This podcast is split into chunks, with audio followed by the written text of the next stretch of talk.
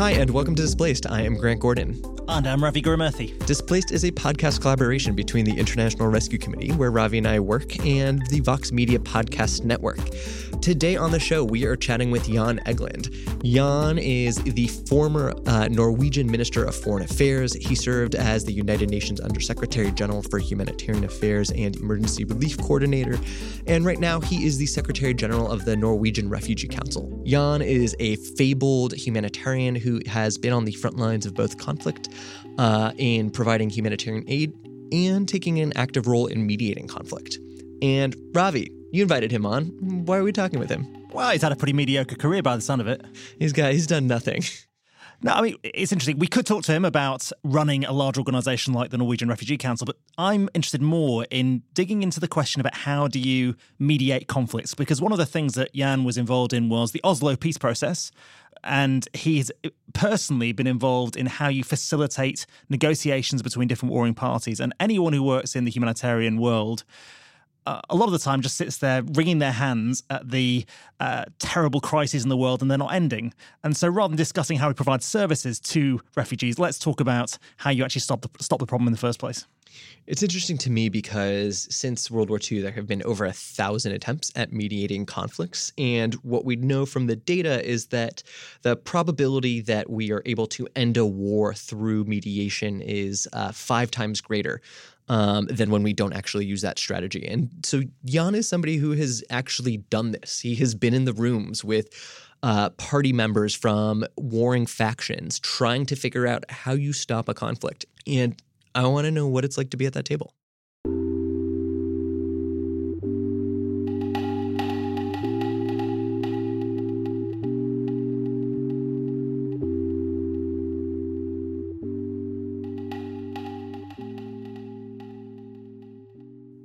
Of the things that uh, you were famous for is leading mediations to stop seemingly intractable conflicts. You were involved in the Israeli Palestinian Oslo Accords in 1992, the FARC uh, negotiations in Colombia in 1996, uh, the South Sudan government peace talks in 2000, amidst others.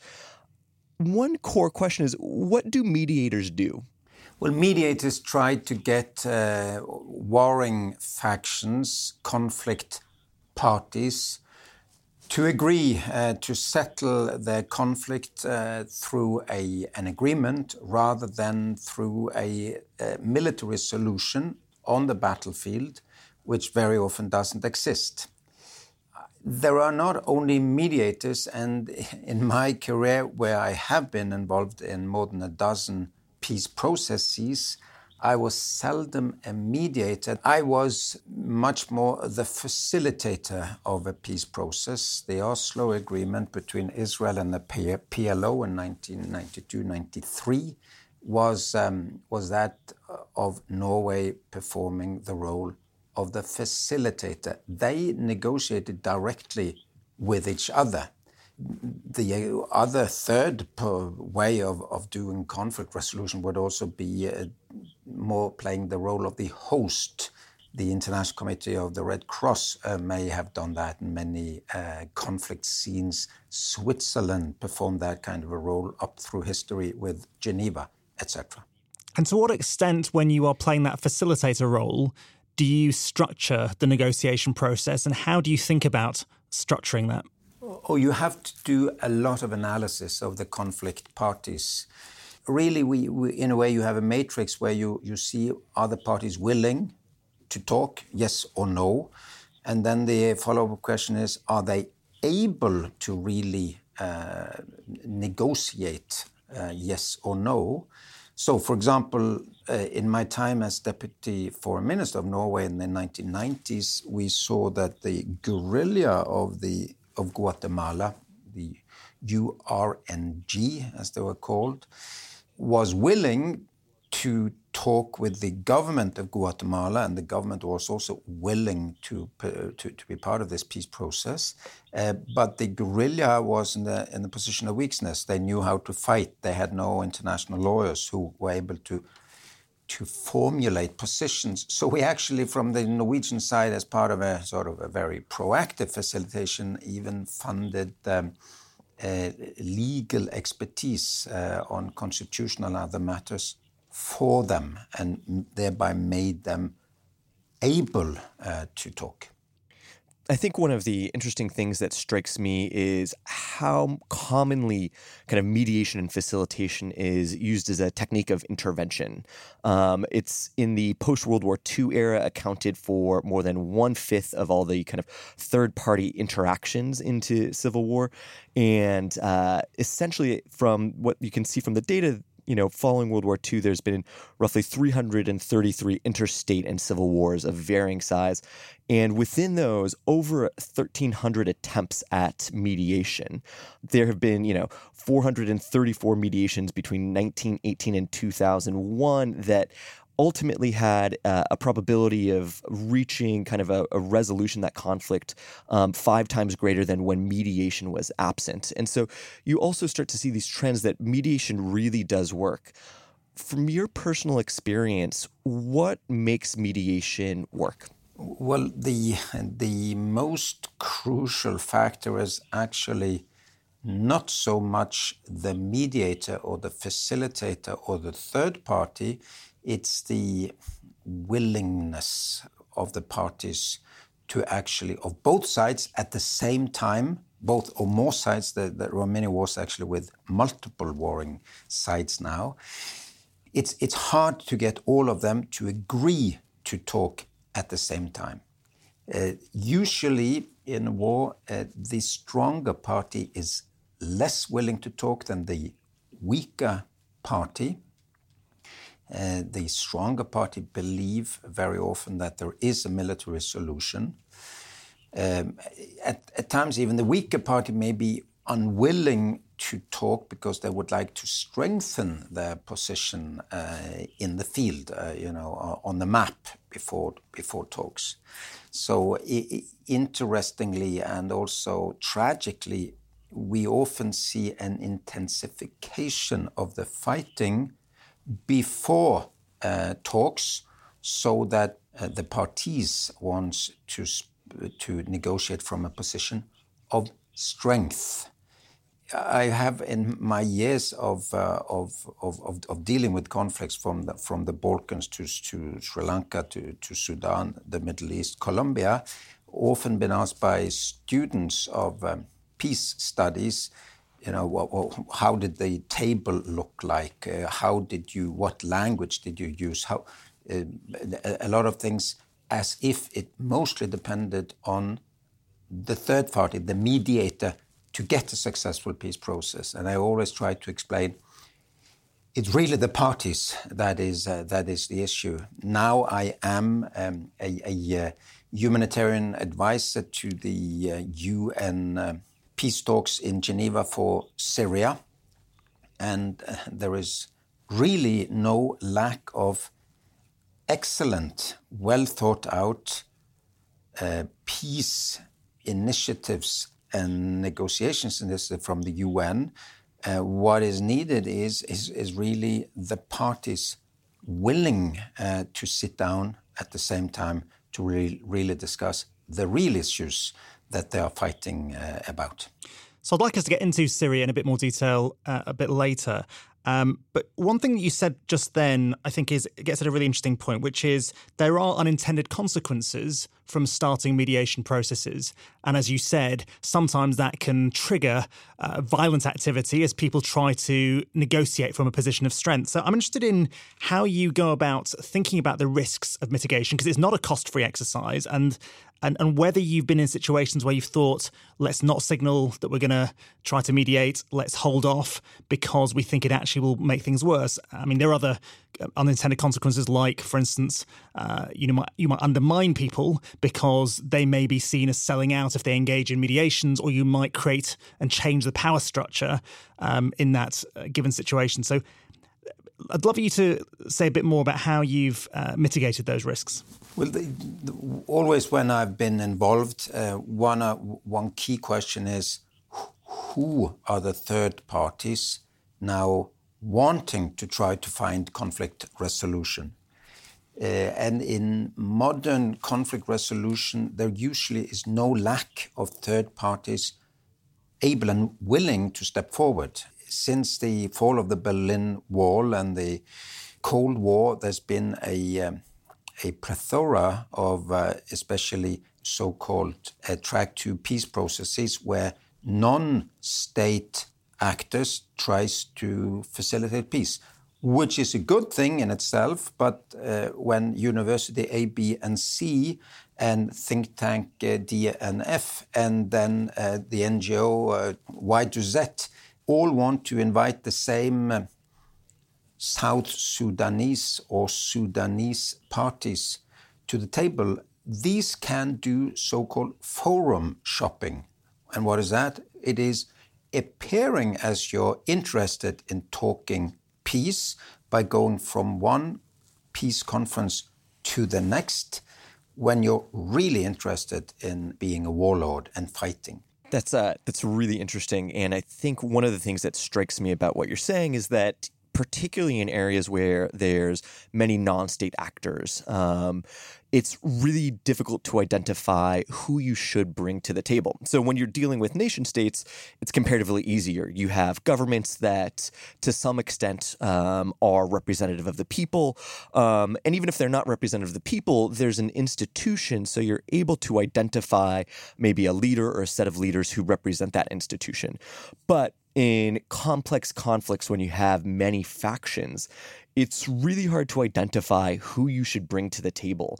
So when you deploy within a conflict or even over the arc of a conflict as it changes, how do you think about which actors you bring to the which non-state actors you bring to the table? Is there is there a kind of rule of thumb or criterion that you employ to uh, determine who should actually be around?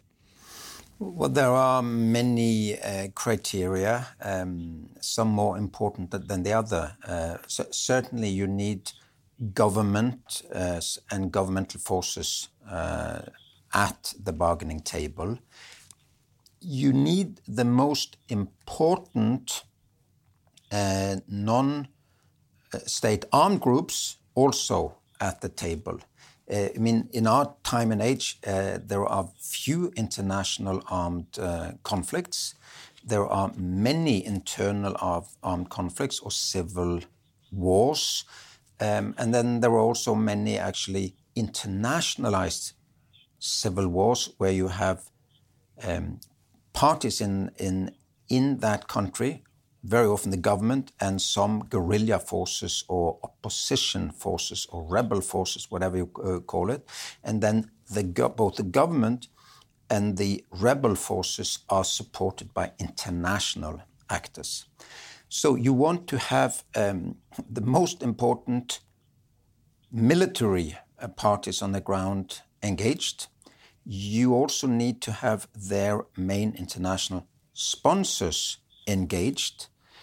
Uh, are there, if, if in Syria at one point I heard there were at least 1,600 armed opposition groups with a name. Uh, you, you, cannot have 1,600 uh, armed groups plus the government at a table. Uh, you would then need to have uh, umbrella organizations and representatives of, um, of uh, political forces that can, with some legitimacy, represent the armed groups in the field. One more um, aspect. And, and yeah, just pick, just picking yeah. up on that particular yeah. point. I mean, to what extent do you feel that when if, if, if there are 1600 groups in a given place, are there times when you think we can't do anything right now? There has to be a process of aggregation um, before we can actually meaningfully engage because the the rebel parties are too fragmented. Uh, in my view, there is, is, is never a, uh, a bad time for making efforts for peace. Uh, war is always so horrific for the civilian population uh, that it is our moral uh, duty uh, to always work for peace. many academics have said there will not be meaningful peace before there is a mutually hurting stalemate, which is one of the concepts developed. And I think there is a lot of truth in that. The, the successful peace effort comes when, when all of the main uh, parties to the conflict feel they have nothing more to gain. in the battlefield. But, but we will always have to, to, to fight for peace, uh, as it were. But, but then again, we need to be realistic. So, so again, if there are many, many actors in the field, you have part of the peace efforts is can we can can can that cluster of uh, of groups be represented in this way? Can that cluster of groups be represented in that way? And can they please, can you please coordinate positions among yourselves so that we have a, a clear um, line up uh, in um, in talks?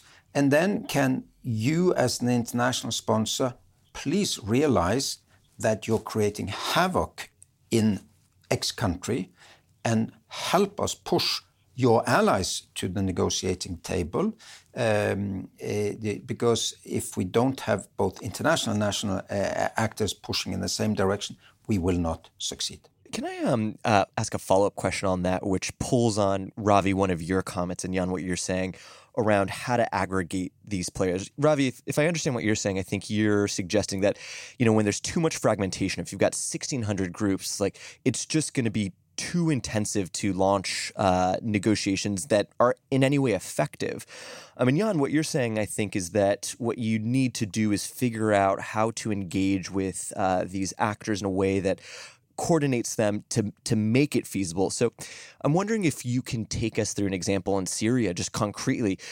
How do you how do you take a list of 1600 actors with their names and tactically get to a place where you've got a coordinated effort what does that look like in practice well i, was never have never been responsible for the political uh, for, for any part in the political peace talks in in syria i i have there uh, led a humanitarian task force where 24 countries with interest and influence in Syria sit, and we discuss, and I try to push the various sides that have interests in Syria to help us, the UN, to get access to besieged areas and to hard to reach areas, civilians in Syria.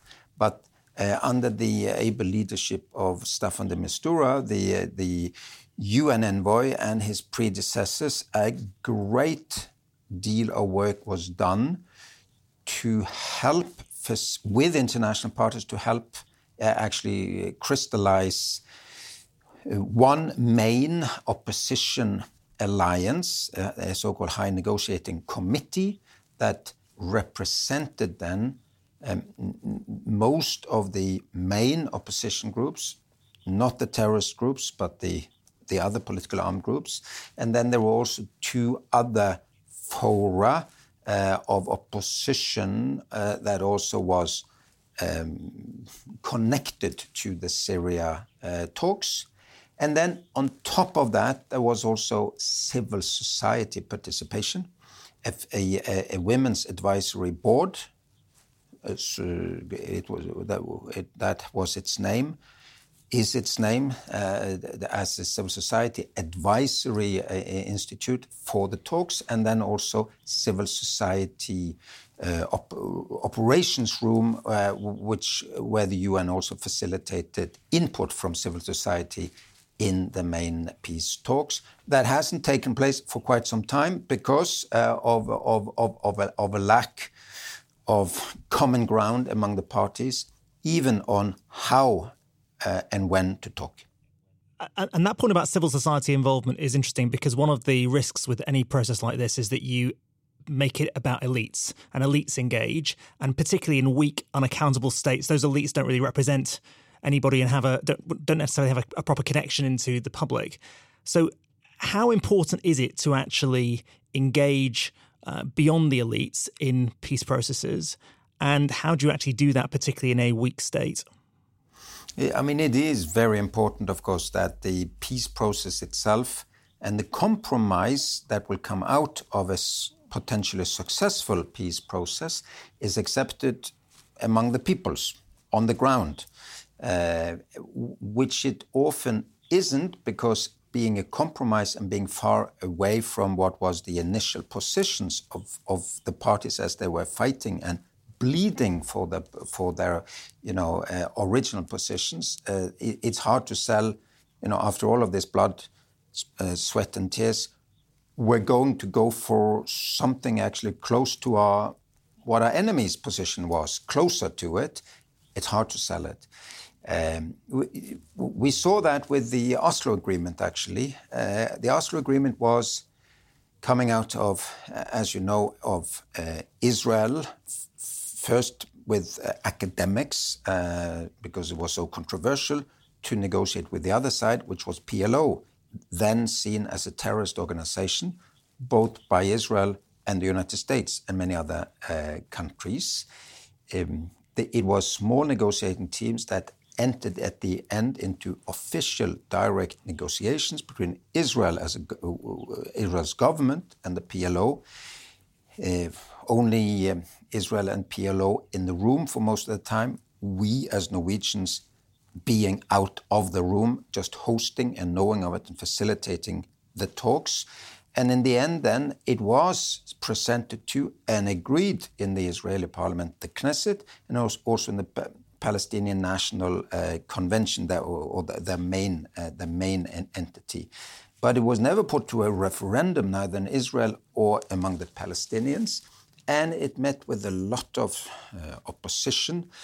We saw that, and therefore we started people to people peace processes.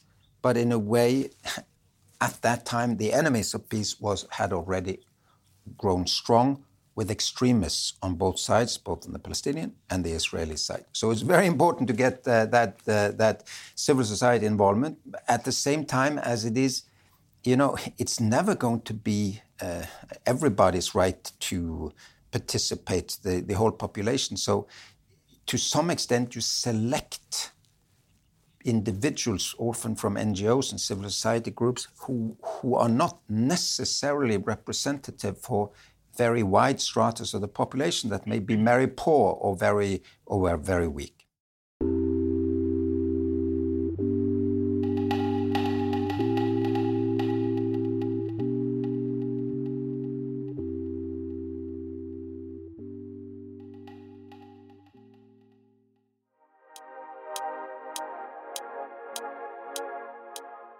Is a challenge, but there's one place you can go where hiring is simple, fast, and smart. A place where growing businesses connect to qualified candidates. That place is ZipRecruiter. ZipRecruiter.com slash displaced. ZipRecruiter sends your job to over a 100 of the web's leading job boards. But they don't stop there. With their powerful matching technology, ZipRecruiter scans thousands of resumes to find people with the right experience and invite them to apply to your job. As applications come in, ZipRecruiter analyzes each one and spotlights the top candidates so you never miss a great match. ZipRecruiter is so effective that 80% of employers who post on ZipRecruiter get a quality candidate through the site within the first day. With results like that, it's no wonder ZipRecruiter is the highest rated hiring site in America. And right now, our listeners can try ZipRecruiter for free at this exclusive web address, ZipRecruiter.com ziprecruiter.com slash displaced. That's ziprecruiter.com slash D I S P L A C E D. ziprecruiter.com slash displaced. ZipRecruiter, the smartest way to hire.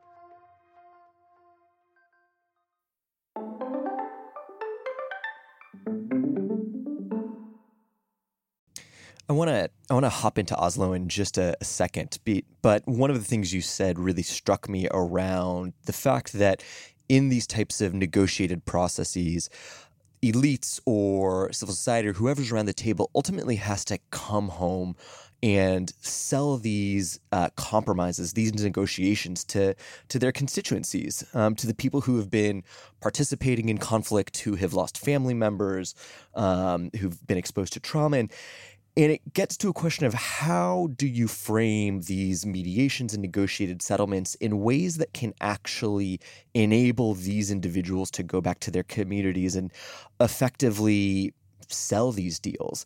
And so I think in on one sense there's an idea that these exact type of compromises should be win-wins, right? You're stopping conflict.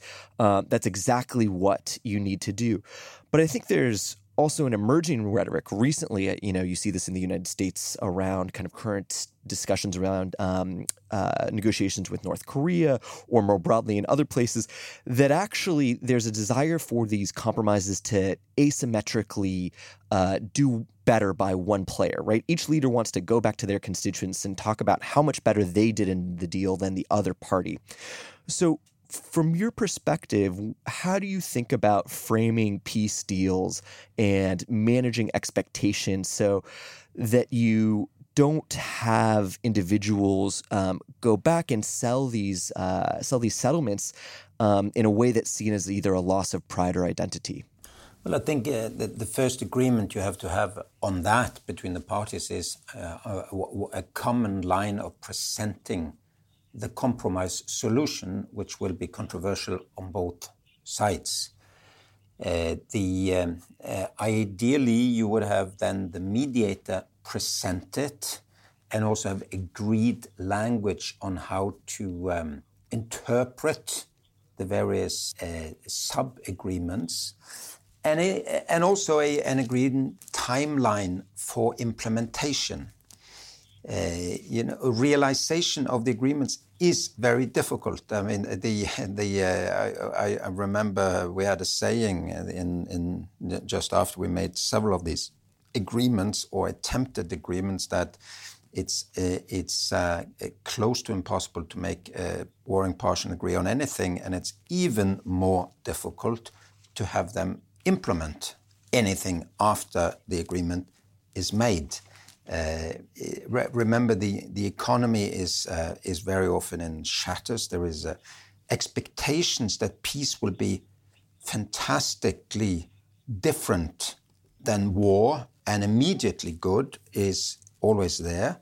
That the men who have lived by the gun and who have actually derived status from having gun, uh, th that they will actually get real work afterwards in all of this, I think the third party may help. One should have a 100 days plan for, you know, job creation, for investment, for uh, development, for demobilization, but do not underestimate how difficult it is to implement peace agreements. So let's apply that to Oslo, as, as Grant said earlier.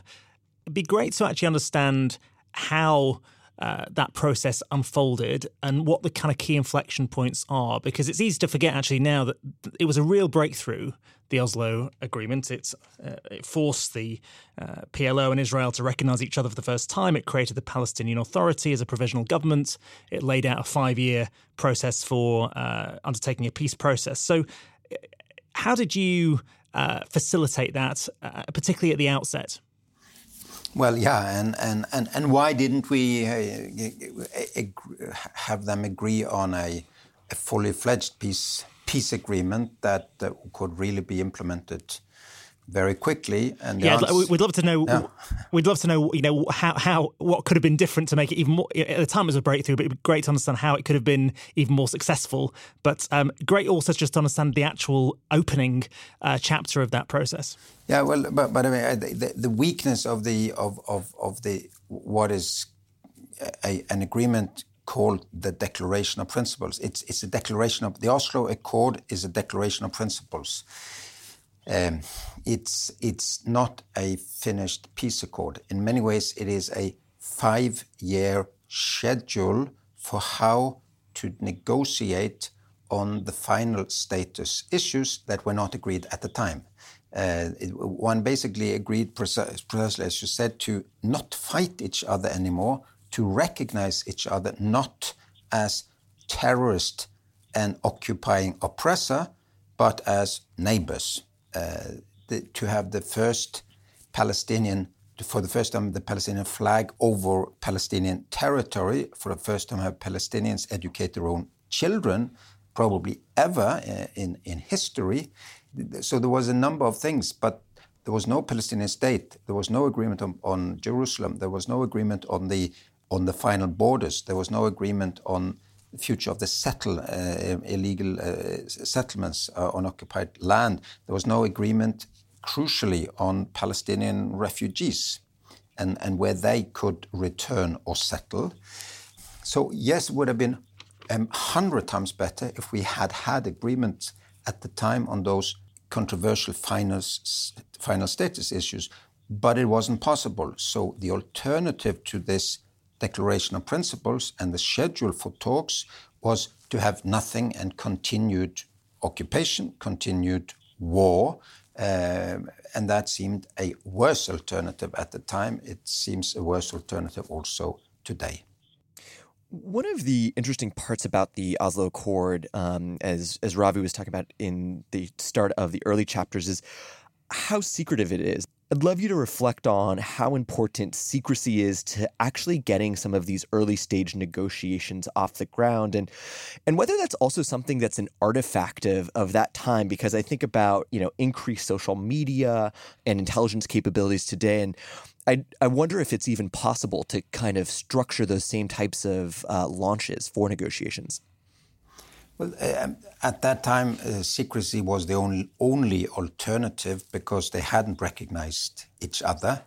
I mean, is, Israelis were in jail for having talked to PLO at the time. The U.S. officials were banned from talking to uh, PLO. It would be seen as treason within PLO to speak to the Israeli uh, oppressor and occupier. It was part of the Palestinian Charter uh, before our mutual recognition uh, agreement to, to uh, fight Israel and its existence.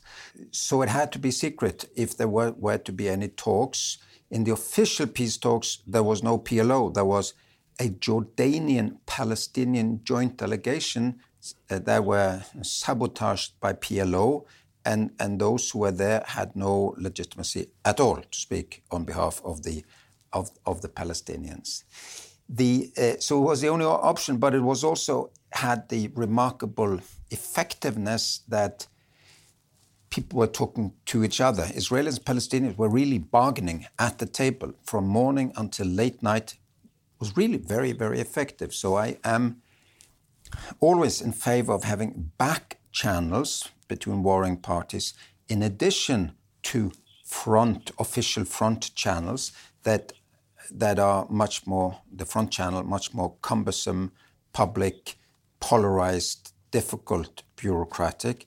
Of course, a backroom deal has no legit, legitimacy until it is presented to the legitimate decision-making bodies, the parliament of the country or or, or, or, the main assembly of, of, of, of, of, of, a rebel movement, for example, only then can you say that we have really an agreement when it's endorsed on either side. It's totally wild to think about the fact that uh, people would have been put in jail if they were even talking with uh, PLO members because it, it gets to the very question of just how can you even negotiate? Um, and so it makes sense to to uh, start these secretively. One of the things that you said, though, also I think points to one of the unique roles that Norway had. So I think if you were unfamiliar with uh, mediation processes and you were starting to look at the Oslo Accords, I think the first thing you would be surprised by is the fact that Norway was the originator of this and kind of the successful uh, manager of this. And and in your book, one of the things that you're taught that you reflect on is when you start to launch the negotiations. There's a meeting with Itzhak Rabin of Israel, and uh, and you say, you know, quote, he took note of the Norwegian officer's um, confidence building ep- uh, efforts, but emphasized that he saw the United States, which sends us billions of dollars every January, upon which our security relies, clearly in the lead of mediation efforts. And I think the expectation would be that, yes, these major powers would be negotiating these mediations, but actually, Norway was uh, the exact right player at the time for the reasons that you're saying, right? These, it's easier to facilitate back channels. Um, there's a little bit more of a way of uh, engaging in kind of uh, secret uh, meetings that protect individuals. So, how should we think about the role of small states versus big states in mediation? And can I just add to that, which is, did you line up various different, different parties, including the US, in advance to welcome? This uh, whole thing, or did you go out on a limb and act quite independently? Uh, we actually initiated our um, back channel uh, on our own. And, and in the very beginning, it, it was really a more of a uh, an attempt to find confidence building measures that could assist the uh, the front channel, the, the, the Madrid Washington official uh, process. We never dreamt uh, of them coming up with a full, fully fledged uh, declaration of principles for for peace between the two parties when we started. When it sort of took off, I, I uh, being the deputy foreign minister of, of, uh, of, Norway, saw that could have enormous consequences, and, and we really wanted uh, the U.S. to be supporting this. It had it had to have the U.S. support to fly, and thereby we started to inform the U.S of progress uh, in our back channel. But then again, when there was a leak in Washington at one point, so it nearly destroyed the channel, we actually discontinued um, informing Washington. And in the end, it was actually a surprise to Warren Christopher um, when our foreign minister and uh, Peres, uh, Shimon Peres, and the PLO delegate informed uh, no, PLO wasn't part of that at the, at the time when when Israel and Norway informed um, the U.S. that there is actually a, a, an agreement, and we also on my proposal said, and we're willing to keep it secret forever. You can have it and present it as a Washington agreement, and the and it was Warren Christopher who said uh, these things usually get out. Let's call it what it is. It is an Oslo agreement. So we we started this conversation by talking about how you need to analyze whether it's possible to do a deal and uh, assess the different positions of the various parties and also the unintended consequences that can flow from mediation. But I think in this conversation, you've also said that you must always try. You must always try and create peace. And there's no excuse for waiting until uh, the perfect moment occurs. And I'm interested in to what extent do you feel it is the right thing to do always to pursue negotiations, or is it right to sometimes say there's no deal that's ever going to be possible between these different parties? They're too far apart. There's no trust, um, or you know we need to wait until the powers are more balanced when an actual negotiation's got the chance of of, of striking a, a compromise. I think my position, with possible exceptions, my position is that there is always an imperative to seek peaceful conflict resolution and to seek an end to armed conflict because it's so gruesome for the civilian population, always. Uh, but it's not like any peace deal uh, is worthy of being realized. It's very clear that some compromises that may come out of talks may be so fundamentally flawed that uh, that it's better to continue negotiating. Clearly, if, if it is so one sided that it will lead to renewed conflict later on, it, one shouldn't have invest lots of resources in trying to implement an agreement that is fundamentally flawed. Uh, what is fundamentally flawed? Well, that is that is a judgment uh, call. It is nearly always going to be an agreement that is closer to the stronger party than to the weaker party, for example.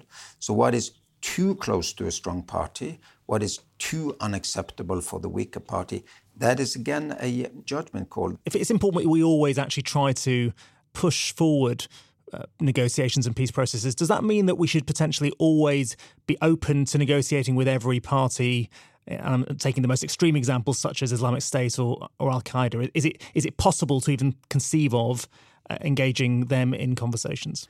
Uh, n- not necessarily always, uh, and that could be the uh, the uh, exception to this uh, rule of always needing to negotiate. Um, I mean, th- there are criminal gangs that are that you don't want to give the legitimacy of of negotiating with them. The drug cartels in Latin America have at times been much stronger than many uh, many a Marxist guerrilla group. And usually, we said in in Colombia that, well, if a group has political or religious or cultural roots and positions, etc., one should negotiate an end to the conflict with them uh, through some kind of political deal. If they have a criminal motive, they are a paramilitary group funded by by drug uh, money, you can still negotiate, but that would be surrendered. It would be handing over arms. It would be a a, a, um, a, deal for how to end the armed struggle. So again, talks, but not not for for constitutional reform. Uh, on terrorists, uh, it's often said that your terrorists are my freedom fighters. PLO was a terrorist organization as much as Hamas is seen as such today. Some of the Israeli politicians, as you know, were terrorists in, in their youth. Shamir, leading Stern uh, group, group that put bombs in, in, uh, in civilian places, etc. Um, the the uh, terrorism uh, labels are thrown in very many directions. In Syria, everybody claims to be fighting terrorism. Iran fights, uh, claims to be in, in Syria to fight terror. Israel is fighting terror in Syria by fighting Iran. Uh, Russia is there to fight uh, terrorism. US is there to fight terrorism. In the end, it becomes a, judgment call. Today, everybody wants to negotiate with the Taliban, it seems. Uh, for, for decades, it was seen as anathema to negotiate with the terrorist, uh, terrorist group.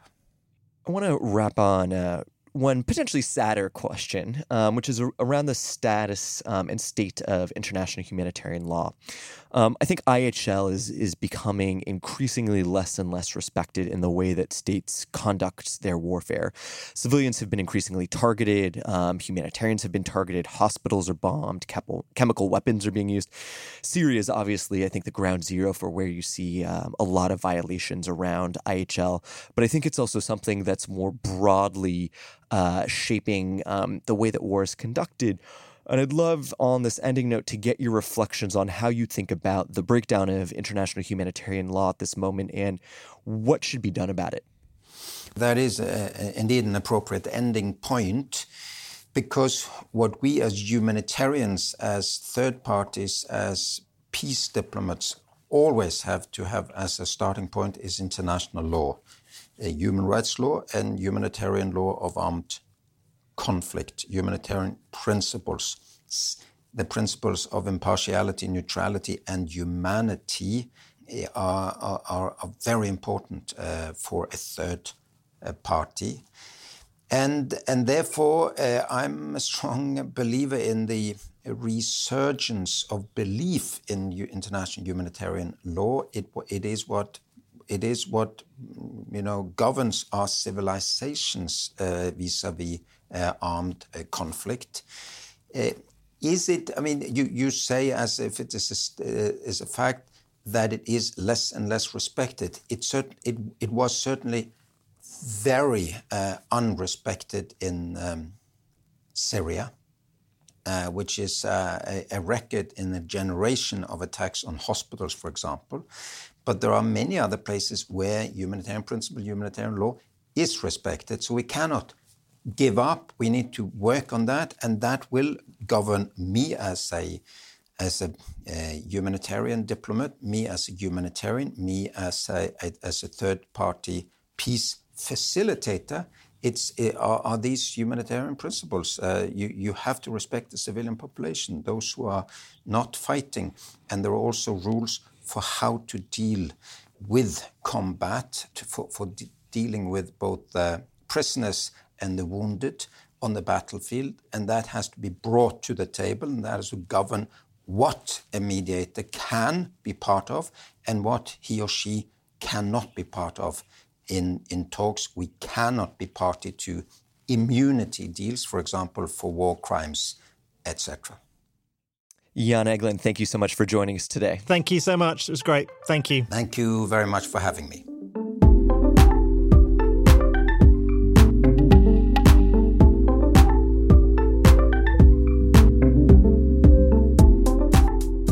Thanks for listening. Our team at the IRC is Alex Bandea, Catherine Long, and Ben Moskowitz. And we are eternally grateful to our partners at Vox Media Podcast Network. Jelani Carter is our associate producer, Golda Arthur is our senior producer, and Nishat Kurwa is the executive producer of audio at Vox Media, and Jarrett Floyd is our engineer. Do get in touch with us and give us any feedback and suggestions on who we should have on the show at displaced at rescue.org and subscribe at Apple Podcasts or wherever you get your podcasts. We put up show notes at www.rescue.org forward slash displaced. Check them out. See you next week and thanks for listening.